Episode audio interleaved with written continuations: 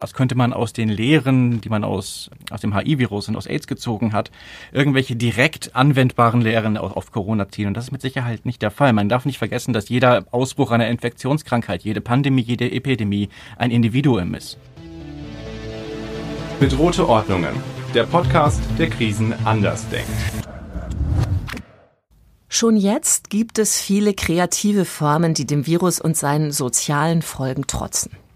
So hat das unsere Bundeskanzlerin Angela Merkel den deutschen Bürgerinnen und Bürgern am 22. März bei ihrer ersten öffentlichen Ansprache zur Corona-Krise gesagt. Kreative Formen.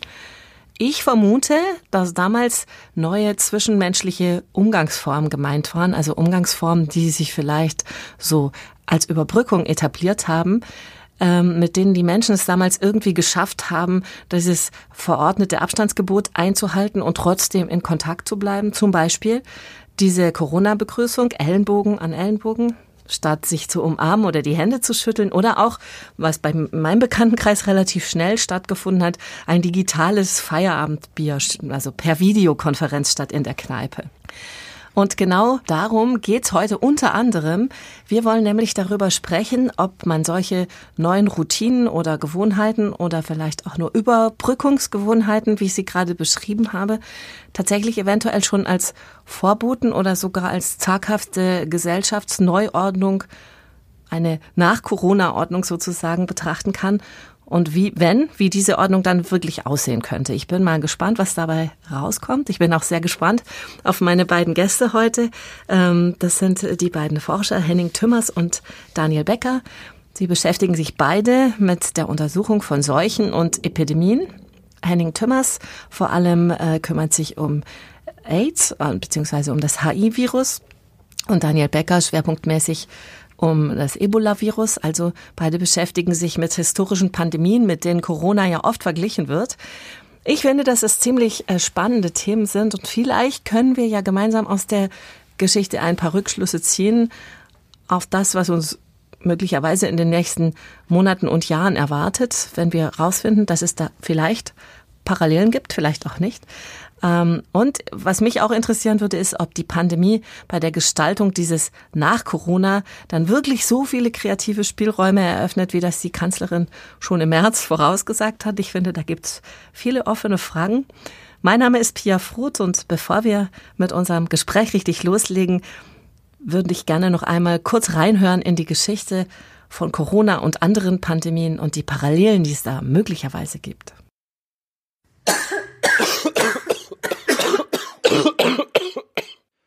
Da würde aktuell wohl jeder von uns peinlich genau auf die eineinhalb Meter Abstand in der Supermarktschlange achten. Im Dezember letzten Jahres entdeckte man im chinesischen Wuhan zum ersten Mal ein neuartiges Coronavirus, das zur sogenannten Covid-19-Erkrankung führt. Viele schauen damals noch mit vorsichtiger Anteilnahme und mäßiger Sorge auf die scheinbar lokale Epidemie. Doch in einer globalisierten Welt verbreitet sich das hochinfektiöse Virus schnell. Im Januar 2020 meldet man in Deutschland die ersten Covid-19-Fälle. Bereits zwei Monate später heißt es vom deutschen Gesundheitsminister Jens Spahn, Kolleginnen und Kollegen, aus der Corona-Epidemie in China ist eine weltweite Pandemie geworden. Die Corona-Pandemie wird das Thema Nummer eins in den Nachrichten. Der Ernst der Lage wird spätestens jetzt klar. Seit dem Zweiten Weltkrieg gab es keine Herausforderung an unser Land mehr, bei der es so sehr auf unser gemeinsames, solidarisches Handeln ankommt. Die Bundesregierung erlässt Maßnahmen zur Eindämmung der Pandemie. Die Ausbreitung des Virus soll verlangsamt werden. Flatten the curve ist das Gebot der Stunde.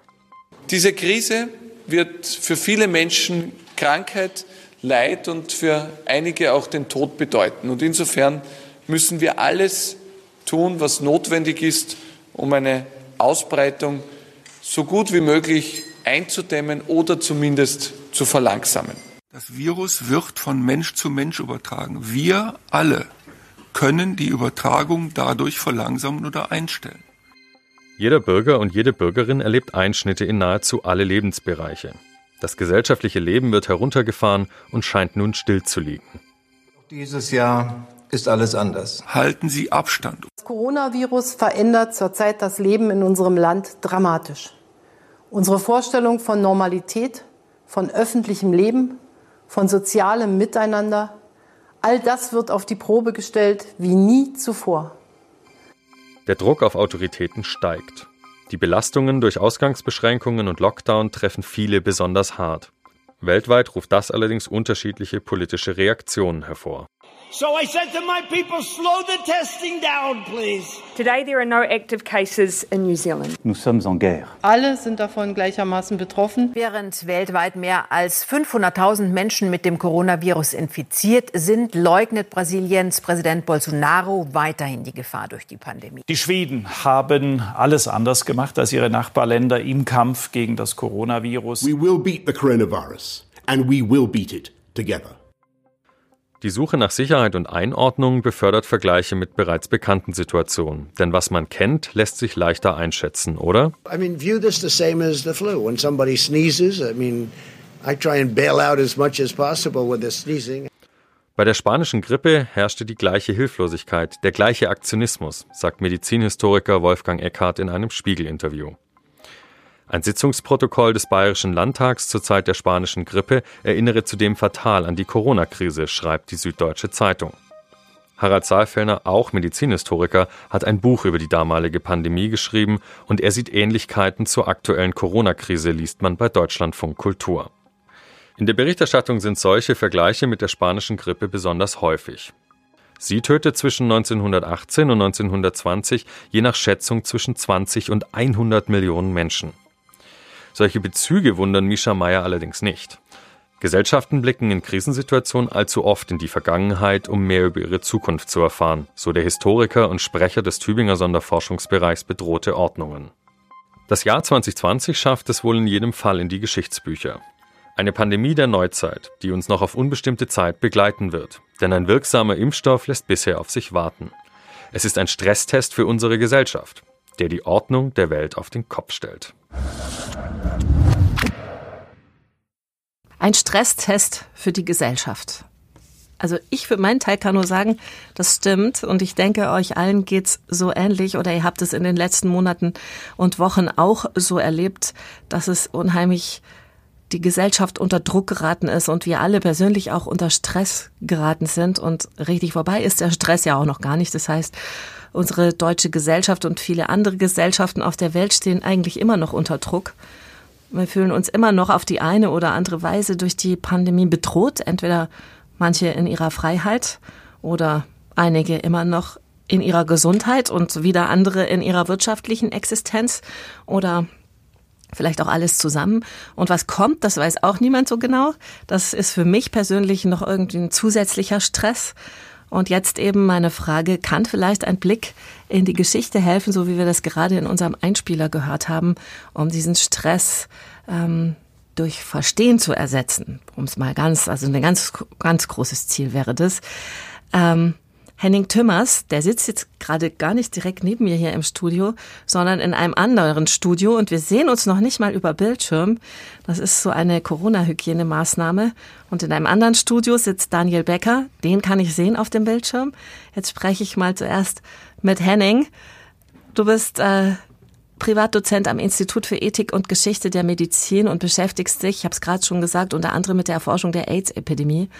Wenn wir jetzt versuchen, uns vorzustellen, was nach Corona kommt, wie sinnvoll ist denn da deiner Meinung nach ein Blick in die Geschichte, beziehungsweise was können wir vielleicht von anderen Epidemien wie der spanischen Grippe, von der wir gerade hört, gehört haben, oder von den Pocken oder von AIDS lernen? Ist das denn überhaupt vergleichbar mit dem, was wir heute vorfinden in unserer Gesellschaft?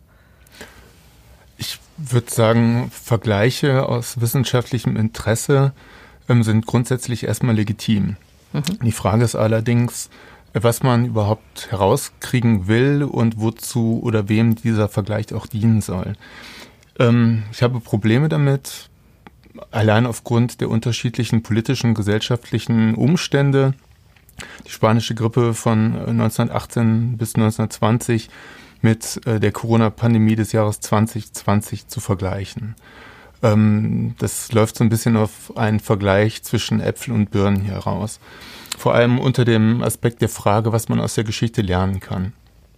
Wenn man allerdings verschiedene Infektionskrankheiten oder die Auseinandersetzungen damit übereinanderlegt und nach Grundmustern fragt, wie wurde die Bedrohung etabliert, wie wurde mit der Bedrohung umgegangen, dann glaube ich, machen Vergleiche eher Sinn. Und dann kann man tatsächlich einiges daraus ableiten. Also es gibt, oder bei mir war es zumindest so, dass es einige Aha-Effekte am Anfang ähm, der Corona-Berichterstattung gab.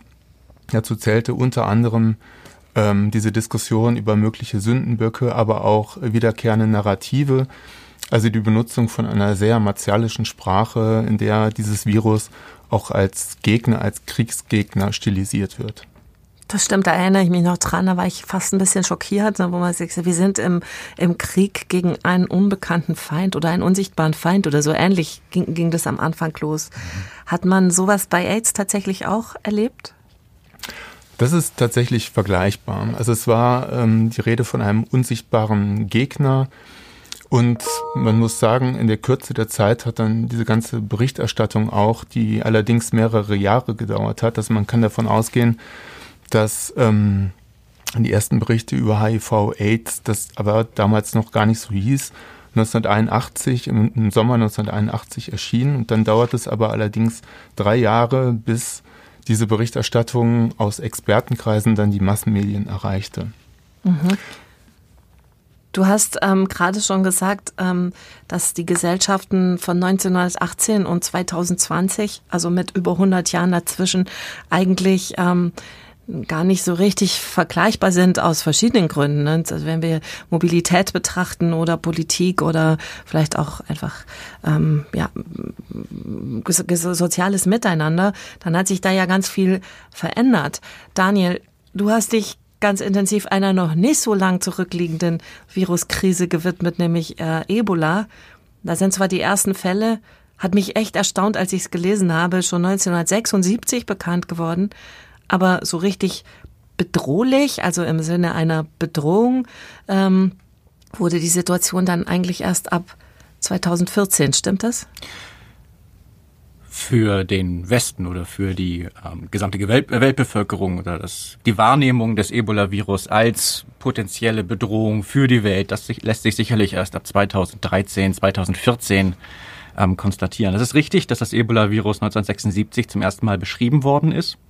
Ob es ob 1976 auch wirklich die ersten Fälle von Ebola aufgetreten sind, das ist natürlich etwas, darüber müsste man sich, ähm, äh, darüber müsste man darüber retrospektive Diagnose wahrscheinlich nochmal andere Forschungen anstellen. Ähm, ist Ebola ein, ein guter Vergleich zu, zu Corona? Äh, nein. Ähm, zum ersten Mal haben wir es bei Ebola nicht mit einer Pandemie zu tun gehabt.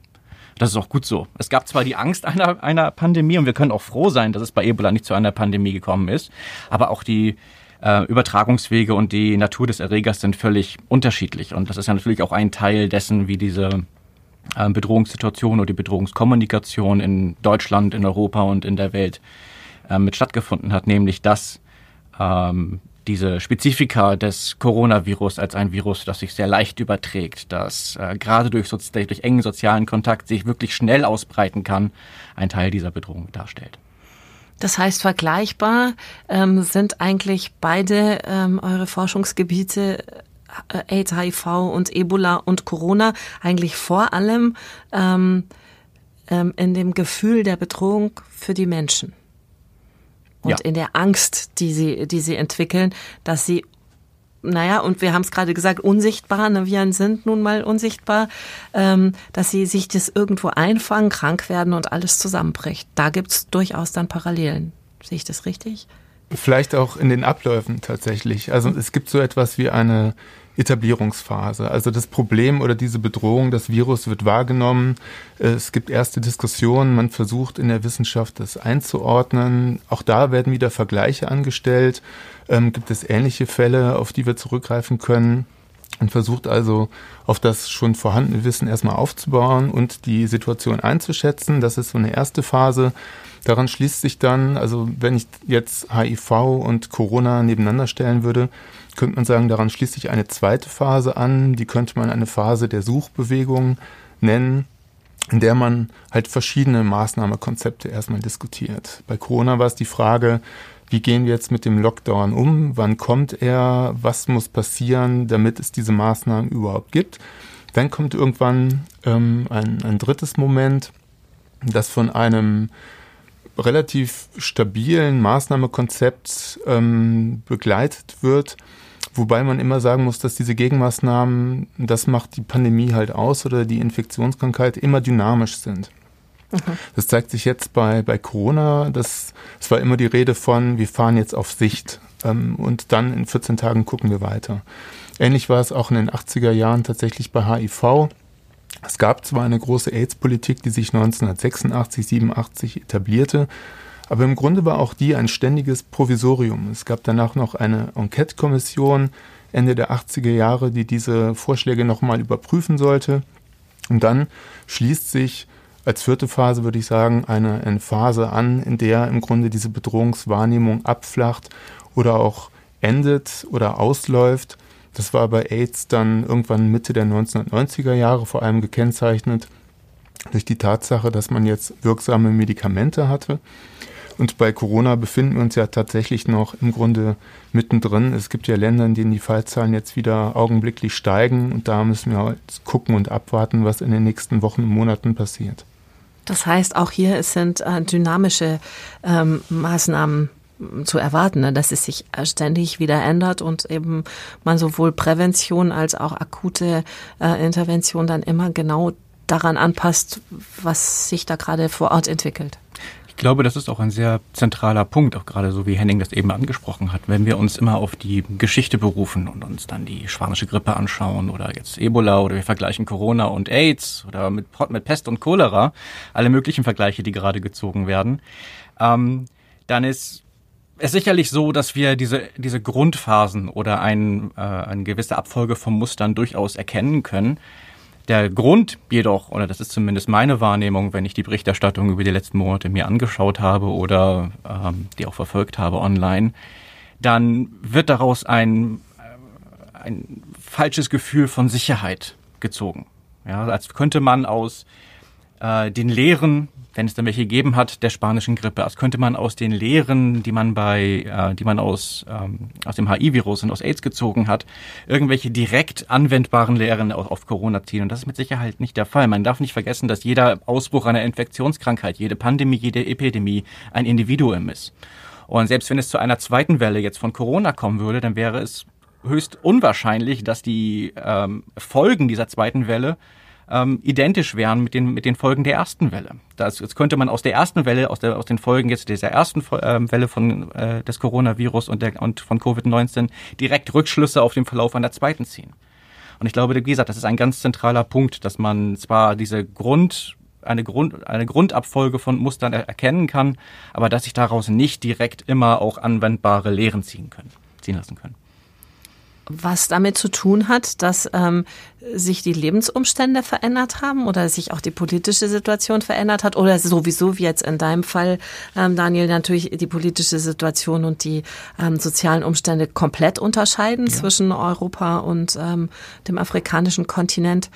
Ähm, liegt es daran? Ja. Ja. Ja. Und ähm, wenn wir, ich, also mir ging es so, als ich mir überlegt habe, was war denn eigentlich anders, ähm, wenn wir den Blick auf die spanische Grippe nochmal werfen. Äh, wir können sagen, eigentlich nur, es gab dann nach 1918 keine Kriege mehr, es gab keine, also hier bei uns, ne, es gab keine, es gab Demokratie, es gab keine Massenarbeitslosigkeiten mehr, es gab keine Massenarmut mehr, ein relativ stabiles System und was ich ganz wichtig finde, die äh, Medienlandschaft ist aufgeblüht. Ich fand es sehr anstrengend ähm, und ich fand es auch belastend, so viele Informationen zu kriegen, die sich natürlich, so wie du es gesagt hast, dynamisch ständig verändert haben. Und ich fand da, oder finde, da spielen die Medien ähm, bei diesen Stresstests für die Gesellschaft, wie wir sie vorher angesprochen haben, natürlich auch äh, eine große Rolle. Wie war das bei äh, AIDS, Henning? Da haben die Medien ja auch, also gab es noch nicht so viele Medien, aber natürlich viel mehr als zur Zeit der spanischen Grippe.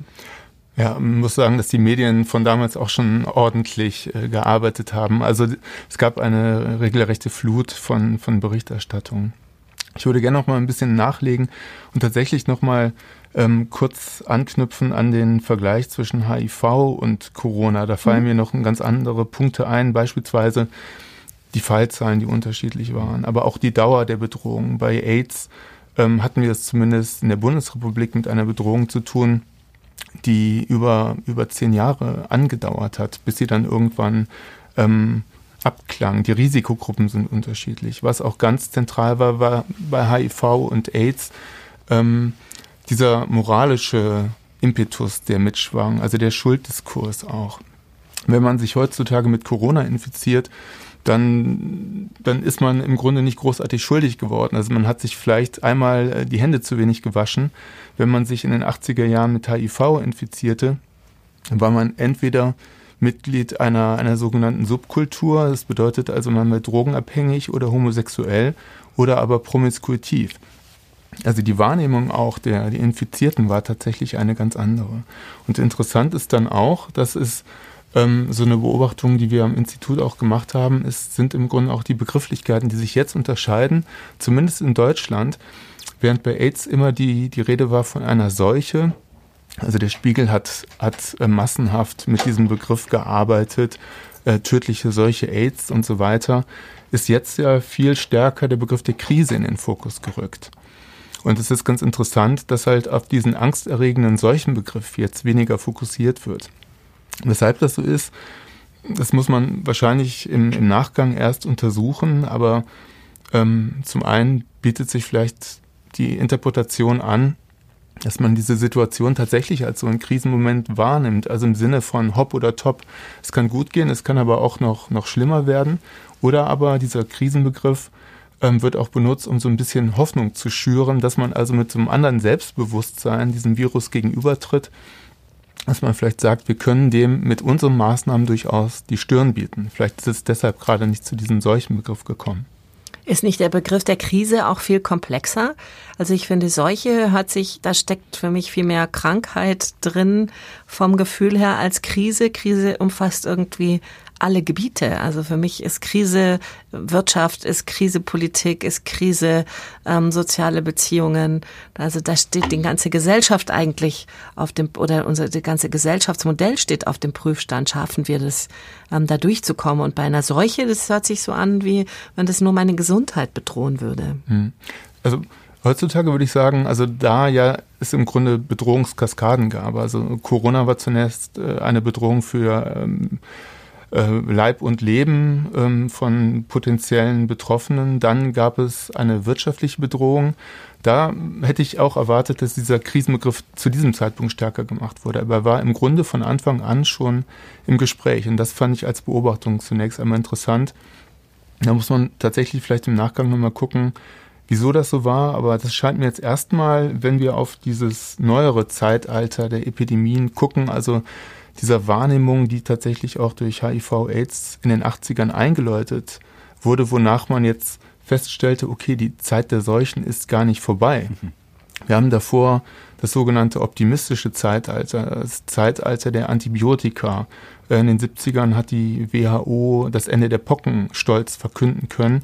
Und in diese Zeit der Sicherheit und auch des Fortschrittsoptimismus platzt dann im Grunde AIDS und rückt diese Wahrnehmung, ähm, dass man jederzeit mit solchen wieder rechnen muss, ganz stark in den Fokus. Möglicherweise ähm, dann hat AIDS oder die, die AIDS äh, Krise oder die AIDS-Berichterstattung, die AIDS-Wahrnehmung eigentlich dazu geführt, dass wir eben als tatsächlich mehr als so, wie du es vorher gesagt hast, als Durchgangszustand betrachten und eben nicht als ähm, als als äh, Krankheit als Ende, als was, was über uns hereinbricht und wir völlig hilflos sind, sondern wir sind irgendwie eher handlungsfähig geblieben, vielleicht. Genau, also insofern gleichen sich auch so ein bisschen die Aussagen von, von Merkel oder auch der damaligen Bundesgesundheitsministerin Rita Süßmuth. Also wenn Merkel jetzt sagt, Corona wird in die Geschichtsbücher eingehen, dann hat Süßmuth gesagt, wahrscheinlich ist AIDS die größte politische, medizinische, gesellschaftliche Herausforderung überhaupt des 20. Jahrhunderts. Also da sehen wir auch schon, dass diese Wahrnehmung tatsächlich äh, eine ganz andere war und dass man jetzt merkte, wir müssen tatsächlich auf der Hut sein und wir müssen jederzeit mit so einer Bedrohung durch eine Seuche, durch eine Infektionskrankheit rechnen. Was ich auch sehr interessant fand, was du gerade gesagt hast, ist, ist dass man ähm, relativ früh ähm, damit begonnen hat, Schuldige zu identifizieren, ähm, beziehungsweise Schuldzuweisungen auch zu machen, beziehungsweise Risikogruppen zu identifizieren, die aber gleichzeitig auch an der Verbreitung äh, von AIDS und äh, HIV einfach ähm, schuld waren. Ähm, auch das ist natürlich ähm, eine sehr einfache Erklärung und ähm, die fehlt uns natürlich bei Corona noch ein bisschen, sage ich mal, beziehungsweise da strebt's auch in der Berichterstattung natürlich immer wieder hin, dass man sagt, ja, die alle, die in Ischgl waren, die waren, die, die es eingeschleppt haben, die, die immer Skifahren gehen, die waren's, oder die Chinesen, die ähm, Fledermäuse essen, die waren's. Also irgendwie ähm, wer die Verantwortung äh, trägt, wer die Sache weiter verbreitet und wer schuld ist, weil er zum Beispiel sich, äh, weil er zum Beispiel keine Maske tragen möchte oder sich den, den Regeln widersetzt. Das sind auch natürlich Leute, die schnell in so einen moralischen Diskurs reinrutschen. Jetzt auch wieder, oder nicht? Ähm, ja, natürlich, der, der ist da. Also gerade erlebe ich den vor allem äh, mit Blick auf die, auf die Maskenpflicht. Also wenn jemand in der Bahn keine Maske trägt, wird er, zumindest erlebe ich das gerade so, ähm, unmittelbar darauf angesprochen. Mhm. Ähm, in den 80er Jahren kam diese Moral, dieser Schulddiskurs ganz stark auch von der Wissenschaft her, weil die sich diese unübersichtliche Situation erstmal angeguckt hat. Also es gab Fälle in Los Angeles, in San Francisco, von unbekannten Krankheiten, die man sonst eigentlich eher von, von älteren Menschen kannte und jetzt erkrankten eher junge Homosexuelle. Und man versuchte halt auch da Muster zu identifizieren. Und dadurch kam sehr schnell der Begriff auch des, des Gay Cancer, also des, des schwulen Krebses, in die Diskussion äh, wurde eingebracht, bis dann 1982 dieses deutlich neutralere AIDS im Grunde äh, von, den, äh, von der solchen Schutzbehörde in den USA, in Atlanta, ähm, etabliert wurde. Aber das hängt auch damit zusammen, tatsächlich, wie man am Anfang diese Bedrohung wahrnimmt, wer die Haupt, sogenannte Hauptbetroffenengruppe ist. Und das hat sich fest tatsächlich etabliert, die Wahrnehmung, dass vor allem schwule Homosexuelle dafür verantwortlich sind, dass die aufgrund ihrer Promiskuität dieses Virus im Grunde der, der westlichen Welt zunächst einmal gebracht haben. Ist das Daniel bei Ebola auch äh, so gewesen oder gibt es da auch ähm, Schuldzuweisungen oder Schulddiskurse oder jemandem, dem man gerne die Verantwortung dafür übertragen würde? Ja, die gab es da auch. Ähm, bei Ebola, gerade im, innerhalb des westafrikanischen Kontexts, dann war es eine Krankheit oder ein Infektionsgeschehen, das aus dem Hinterland kam. Dass ähm, die Städte, die Großstädte in Westafrika ähm, die Verantwortung abgegeben haben an die Bevölkerung ähm, in den etwas ländlicheren Gegenden, die sich an Praktiken äh, oder Praktiken folgen, die nicht einem, wie auch immer, in, in einer Art und Weise aufgeklärten ähm, äh, Lebensweise folgen würden. Aber sie haben diese oder man hat diese äh, Schuldzuweisung auch in, auch, in, auch in Europa gehabt, nämlich ab dem Zeitpunkt, wo Ebola oder wo es sich herauskristallisiert, hat, dass Ebola unter Umständen den westafrikanischen Kontext verlassen könnte und nach Europa überschwappen könnte oder nach äh, in, in die USA. Und man hat das ja auch dann in den Fällen gesehen, wo es dann zu Ansteckungsfällen in, in den USA, gut, das waren alles im medizinischen Bereich, aber trotzdem Ansteckungsfälle in den USA gegeben hat, dass es auf einmal zu Schuldzuweisungen gegeben gekommen ist. Und da fand ich diesen einen Punkt, den du gerade über ähm, das Coronavirus gemacht hast, über die ähm, etwas, etwas flach über die Chinesen, die Fledermäuse essen. Genau diese Rhetorik wurde auch bei Ebola gefahren. Da gab es einen schönen kleinen äh, Absatz in der Zeit damals, nämlich diese Seuche. Und damit meinten sie Ebola, der Afrikaner, die Hunde und Fledermäuse essen. Diese Seuche ist nun auf einmal hier. Das war gar nicht, gar nicht der Fall, aber diese, Zus äh, diese Schuldzuweisung gab es natürlich auch. Und ich glaube, das ist auch ein ganz zentraler Punkt dieser äh, Bewältigung oder der beginnenden Bewältigungshandeln, äh, Be Bewältigungshandelns einer, äh, einer solchen Bedrohung. Man hat das jetzt ja auch in dem Corona-Diskurs äh, im amerikanischen Kontext gesehen, wenn der amerikanische Präsident die, das Coronavirus oder Covid-19 als China-Flu ähm, ähm, tituliert. Und sogar die Weltgesundheitsorganisation als Mittäter Ganz genau, ja. identifiziert hat was, wie man versucht hat, damals äh, in der AIDS-Krise oder in der Ebola-Krise ähm, aus dieser bedrohten aus der Bedrohung oder aus dem Bedrohungsszenario wieder rauszukommen, was man versucht hat, um diese eine stabile Ordnung wiederherzustellen und inwieweit ähm, sowas auch für, äh, für eine Zeit nach Corona zu erwarten ist Zum Beispiel, ähm, wenn es denn vielleicht den so sehr herbeigesehnten Impfstoff gibt. Darüber sprechen wir gleich nach ein bisschen Musik. Ihr wollt mehr über bedrohte Ordnungen und den Sonderforschungsbereich erfahren? Dann besucht unsere virtuelle Ausstellung unter bedrohte-ordnungen.de. Hier findet ihr spannende Einblicke in die Arbeit unserer Forscherinnen und Forscher. Wir gehen Fragen nach wie, was bedroht uns? Wer sind wir überhaupt? Und was tun wir jetzt? Wir beschäftigen uns mit gesellschaftlichem Wandel und damit, wie Menschen mit Bedrohungen umgehen wie bei der Belagerung Konstantinopels, Unwetterkatastrophen im Mittelalter, Börsencrashs im 18. Jahrhundert, Wutbürgern im Habsburgerreich oder Terroranschlägen in den USA. Erfahrt mehr unter bedrohte-ordnungen.de. Da sind wir wieder zurück zum zweiten Teil unserer Talkrunde über die Pandemien und die Pandemieforschung ähm, natürlich ganz im Zeichen von Corona.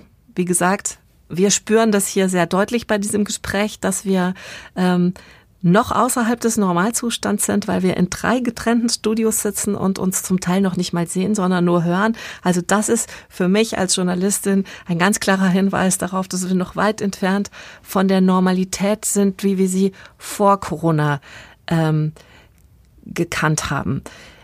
Die Frage ist, wie können wir zur Normalität überhaupt zurückkehren? Ähm, die Frage ist, bringt Normalität eigentlich nur ein Impfstoff, der das quasi alles in Vergessenheit geraten lässt?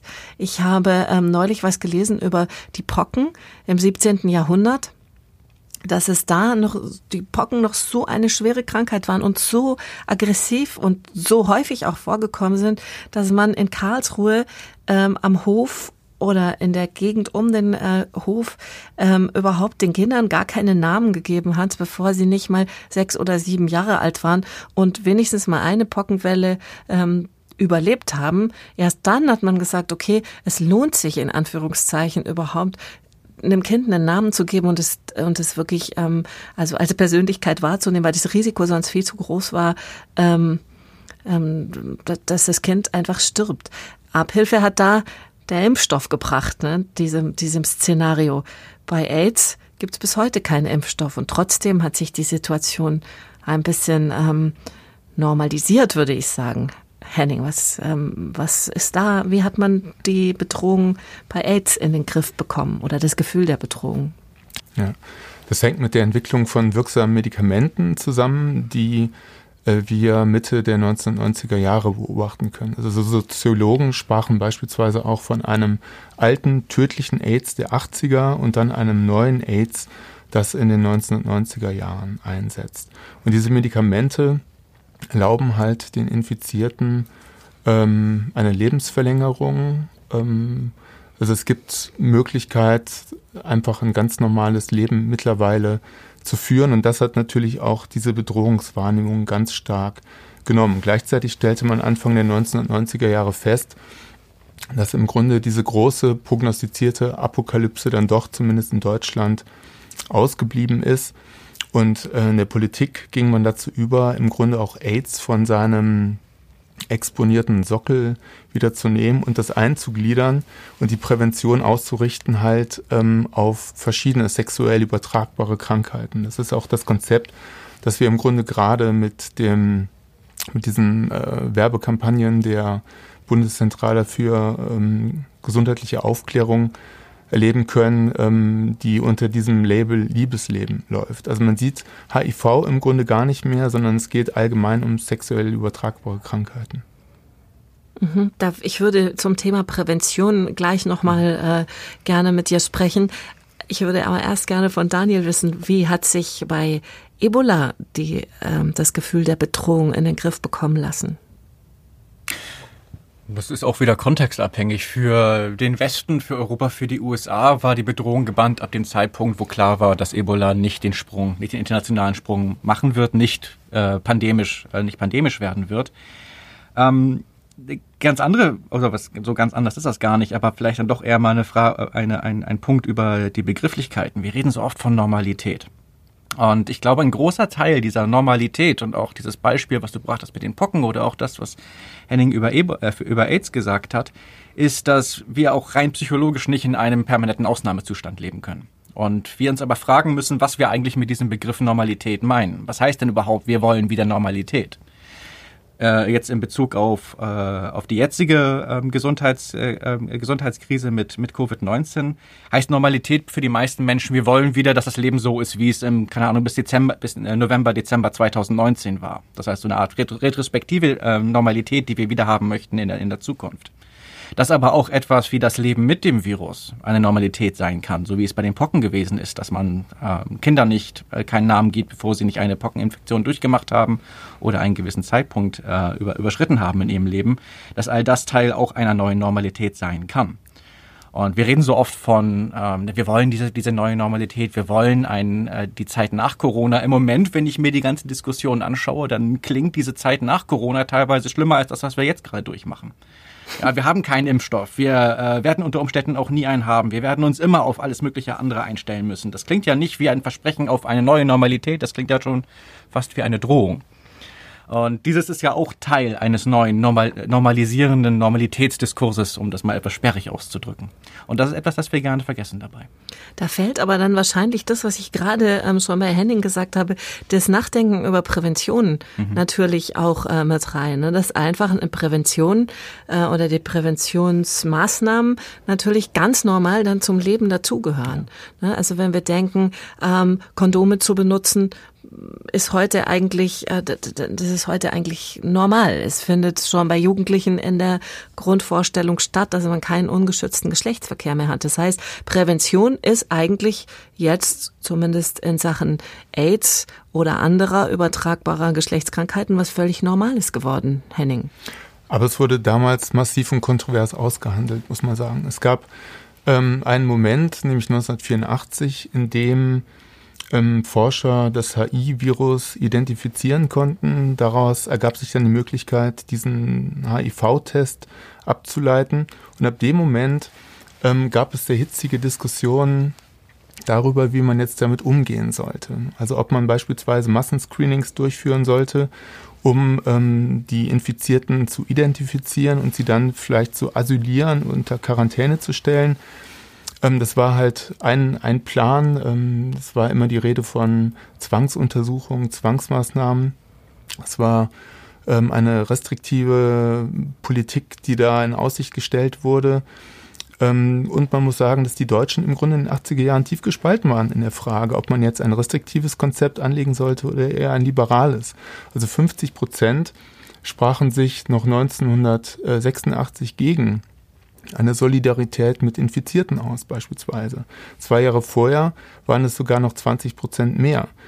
Es gab sehr hitzige Kämpfe und letztlich hat sich dann Mitte der 80er Jahre dieser liberale Kurs durchgesetzt, der im Grunde ähm, einen Vertrauensvorschuss darstellte, so würde ich das sehen wollen, nämlich dass der Staat irgendwann zugab, wir können Sicherheit im Grunde in dieser Situation nicht garantieren, wir können nicht in die Schlafzimmer der, der Bürgerinnen und Bürger eindringen, ähm, sie müssen jetzt selbst präventiv handeln.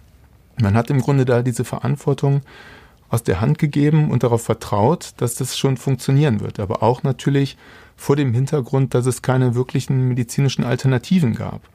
Und gleichzeitig ähm, sieht man auch, dass hier auch wieder der historische Kontext sehr stark mit reingespielt hat, nämlich die Auseinandersetzung oder das Wissen über den Umgang mit anderen sexuell übertragbaren Krankheiten. Man wusste nämlich schon seit dem 19. Jahrhundert, dass Zwangsmaßnahmen im Grunde zu gar nichts führen. Also wenn man die implementiert, politisch implementiert, führt es nur dazu, dass die Infizierten in den Untergrund gehen und sich dadurch auch der medizinischen Hilfe oder auch einer medizinischen Kontrolle vollständig entziehen können.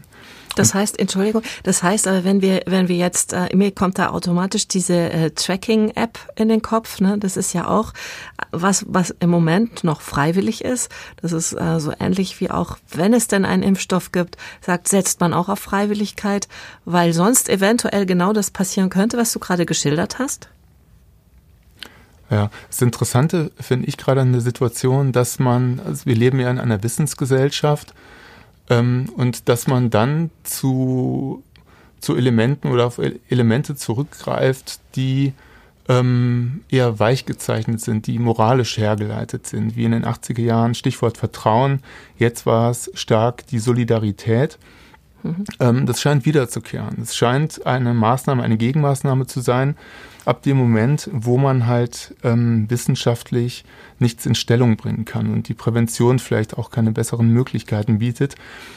Ähm, jetzt gibt es natürlich diese, diese App. Ähm, es gibt darüber ähm, Diskussion. Man diskutiert es halt vor datenschutzrechtlichen Hintergründen, aber die sind alle nicht vergleichbar mit der Diskussion über die namentliche Meldepflicht, die in den 80er Jahren eingeführt werden sollte. Mhm. Worüber ich ganz gerne noch äh, mit euch beiden sprechen würde, beim Thema Prävention, ähm, über das sogenannte Präventionsparadox, dass man sagt, ähm, wir nehmen oder wir ordnen präventive Maßnahmen an. Diese präventiven Maßnahmen zeigen eventuell Wirkung, nämlich dass sich ein Virus nicht schneller ausbreitet oder nicht weiter ausbreitet und dann kommen Leute und sagen, ja guck mal, es ist ja gar nichts passiert, da wäre doch der ganze Quatsch gar nicht notwendig gewesen.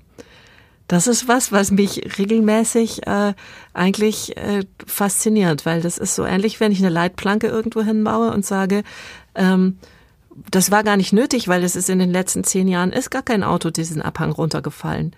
Na klar nicht, weil da ist ja die Leitplanke. Aber irgendwie, das ist was, was ähm, tatsächlich so eine so eine gewisse absurde Dimension annimmt. Beobachtet oder habt ihr sowas auch äh, beobachten können bei euren Forschungen? Ja, sicher. Und ich glaube, dass dieses Präventionsparadox, so wie du das beschrieben hast, wahrscheinlich auch mit einer der Gründe ist oder ein Erklärungsmodell dafür, warum wir immer wieder in diese Situation kommen, dieser Pandemien, die für uns als äh, nicht beherrschbar, als, als völlig chaotisch kommen. Denn wir laufen immer wieder durch Zeiten, in denen die ganzen Maßnahmen, die wir uns erkämpft haben, die wir ähm, selber für richtig gefunden haben und die wir implementiert haben in unser Leben nach einer gewissen Zeit in einen äh, Zustand kommen, in dem wir den Nutzen nicht mehr sehen können.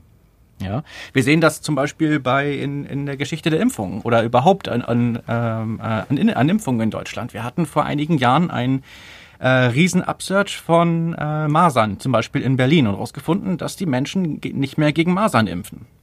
Ja, weil die Masernimpfung anscheinend oder andere Impfungen auch jetzt so ähm, äh, wirksam geworden sind, dass die Menschen einfach keine Erfahrung mehr mit einigen Krankheiten gemacht haben, gegen die, gegen, gegenüber denen wir impfen. Und das ist ja genau Teil dieses Präventionsparadoxes. Wenn wir keine Erfahrung mehr mit diesen Krankheiten machen, und ich sage nicht, wir müssen auf jeden Fall Erfahrungen mit Krankheiten machen und wir müssen immer wieder in diesen Zustand kommen, um uns, uns, um uns äh, wach zu halten. Aber wenn wir keine Erfahrung mehr mit diesen Krankheiten machen, dann sinkt auch unsere Bereitschaft, uns mit, mit bestimmten Maßnahmen auseinanderzusetzen oder uns gewissen Maßnahmen oder Anforderungen zu beugen.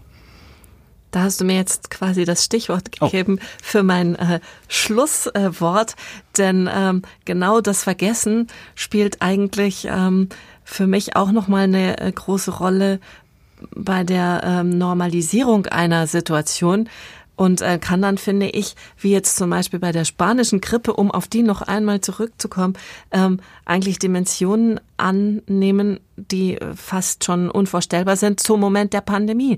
Nämlich ähm, ich habe gelesen, einige Historiker sprechen von der spanischen Grippe auch äh, von der, als von der vergessenen Pandemie, weil sie nach dem Ende einer dritten Welle 1920 einfach ziemlich schnell aus dem kollektiven Gedächtnis verschwunden ist. Glaubt ihr, dass sowas äh, in Zeiten von Globalisierung und Digitalisierung, wo ja alles irgendwie ähm, erhalten bleibt, auch noch möglich ist oder dass es gar Teil einer Bewältigungsstrategie ist, dass eine Pandemie irgendwann in Vergessenheit gerät? Henning? Ich glaube, das ist sehr schwer vorstellbar jetzt mit Blick auf Corona. Denn das Neuartige ist ja in dieser Situation, dass wir diesmal irgendwie mittendrin sind. Wir sind unmittelbar betroffen. Wir haben es miterlebt ähm, und das jetzt schon über Monate. Gleichzeitig gibt es halt sowas wie, wie Archive, äh, die auch digitale Kommunikation halt aufnehmen, ähm, an denen sich dann in den nächsten 10, 15, 20 Jahren Historiker wieder abarbeiten können, um das ähm, zu analysieren aus dieser Retrospektive scheint mir tatsächlich schwer vorstellbar, aber es hängt natürlich auch damit zusammen, ähm, wie groß die, die Qualität ähm, dieser Bedrohung gewesen ist, die sich vor allem ähm, empirisch wahrscheinlich herleiten lässt aus, aus Todeszahlen, aus Infektionszahlen. Daran wird jetzt Corona mit Sicherheit auch ähm, sich messen lassen müssen in den nächsten Jahren. Und ähm, aber dass, dass diese, diese Monate jetzt schon, und es ist ja sehr wahrscheinlich, dass die Situation noch Monate anhalten wird, dass wir das verdrängen werden, das glaube ich, stellt sich sehr schwer dar, weil ich auch mutmaßen würde, dass auch Corona, ähnlich wie AIDS 1986, jetzt aber 2020 zum Wort des Jahres gewählt werden wird. Das heißt eigentlich nur, wenn die Pandemie keine große, ähm, schwerwiegende Bedrohung darstellt, wie zum Beispiel es bei der Schweinegrippe war, dann gerät sowas eventuell in Vergessenheit. Oder bei uns in Europa, wenn eine, ähm, eine Epidemie auf einen bestimmten geografischen Raum beschränkt ist oder bleibt, wie zum Beispiel bei Ebola. Ich würde sagen, also im kollektiven Gedächtnis kann so etwas dann in Vergessenheit geraten. Aber Expertengruppen erinnern sich sehr wohl daran, weil wir gesehen haben auch, dass die WHO natürlich ähm, mit diesem Hintergrundwissen von, von EHEC, von der Vogelgrippe, ähm, jedes Mal wieder anders reagiert, daraus wieder Lehren zieht, ob man zu früh Alarm geschlagen hat oder halt nicht. Also in gewissen Kreisen äh, wird dieses Wissen auch bei kleineren Epidemien, die vielleicht der Otto Normalbürger sehr schnell vergisst, durchaus äh, nachhaltig wirken. Und ähm, wie ist es vor Ort, Daniel, zum Beispiel in Sierra Leone? Ähm, wie ist da die Erinnerung an Ebola präsent? Ist da noch ein Restgefühl von Bedrohung da oder auch nicht? Ich glaube nicht, dass jemand oder dass Menschen, die diese Erfahrung gemacht haben in Westafrika mit, mit Ebola 2013, 2016, diese Erfahrung schnell wieder vergessen werden. Genauso wenig wie wir, unsere Generation, jetzt die Erfahrung mit, mit Covid-19 schnell wieder vergessen wird. Ähm, ich gebe Henning da vollkommen recht wenn man über vergessene Pandemien oder vergessene Epidemien spricht, wie bei, wie das bei der spanischen Grippe der Fall gewesen sein sollte, dann ist es auch eine Frage von, wie viel Zeit zwischen, liegt zwischen dem, der Pandemie und der jetzigen Pandemie, mit der wir die vergleichen. Und das sind jetzt knapp 100 Jahre gewesen zwischen der spanischen Grippe und Covid-19. Ich glaube nicht, dass jemand, der durch die spanische Grippe gelebt hat und die Erfahrungen damit gemacht hat, das schnell wieder vergessen hat und jemals äh, oder hätte oder da von einer vergessenen Pandemie, von einer vergessenen Epidemie gesprochen hätte. Ähm, da kommt halt genau dieser Punkt, den, wir vor, den du vorher gemacht hast, mit diesem Präventionsparadox und Zeit in, äh, mit hinein, was ein großer Faktor dieser vergessenen Pandemie-Diskurses sein würde. Das heißt, vielleicht ähm, sind, gehen manche ähm, Verhaltensweisen, um nochmal ganz auf den Anfang zurückzukommen, die wir uns jetzt schon langsam angewöhnt haben in unseren, in unsere gesamtgesellschaftliches Verhalten über. Vielleicht aber brauchen wir sie auch irgendwann nicht mehr. Das heißt, wir werden uns vielleicht irgendwann tatsächlich wieder umarmen und die Hände schütteln und ähm, und äh, vielleicht auch im gleichen Studio sitzen, wenn wir uns in ein paar Jahren nochmal äh, wieder treffen, weil ähm, ganz, an ganz vielen verschiedenen Stellen eben eine Bewältigung der Bedrohung eingesetzt hat. Henning Timmers, Daniel Becker, Vielen Dank für diese interessanten Gespräche hier in den getrennten Studios. Ich bin wirklich gespannt, wie es weitergeht, ähm, was noch auf uns zukommt und verabschiede mich für heute von euch.